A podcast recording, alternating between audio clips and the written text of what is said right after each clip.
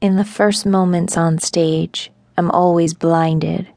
The bright lights, the smoke, the wall of sound that feels almost tangible as if it's trying to keep me out, push me back, protect me from what's going to happen next.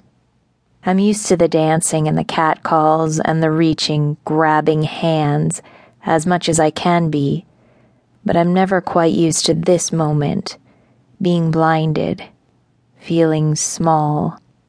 I reach for the pole and find it, swinging my body around so the gauzy scrap of fabric flies up, giving the men near the stage a view of my ass.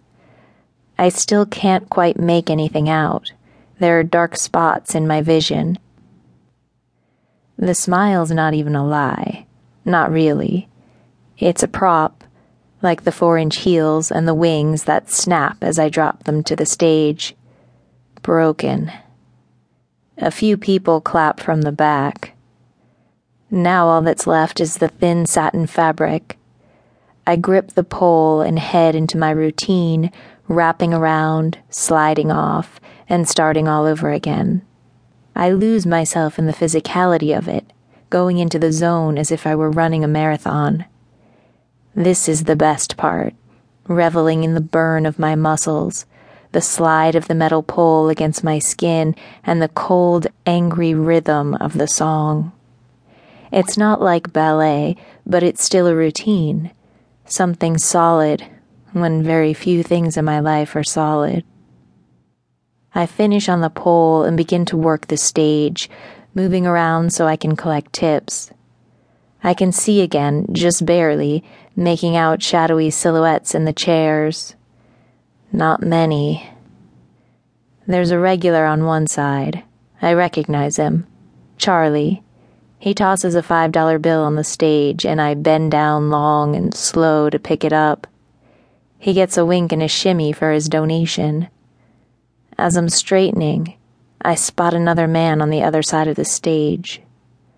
His posture is slouched, one leg kicked out, the other under his chair, but somehow I can tell he isn't really relaxed. There's tension in the long lines of his body. There's power. And that makes me nervous. I spin away and shake my shit for the opposite side of the room, even though there's barely anyone there.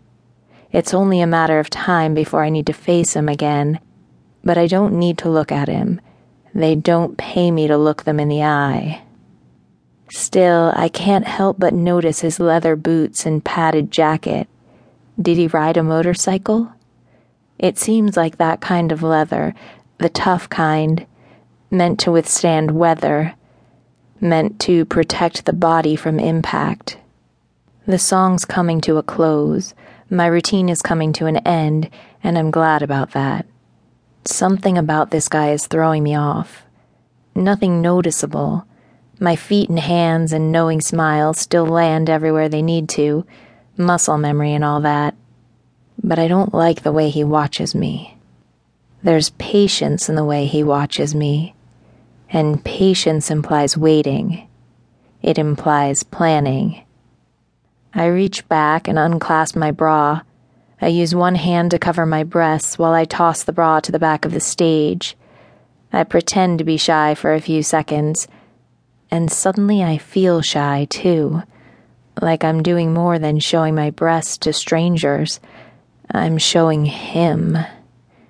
And as I stand there, hand cupping my breasts, breath coming fast, I feel his patience like a hot flame. This time I do miss the beat.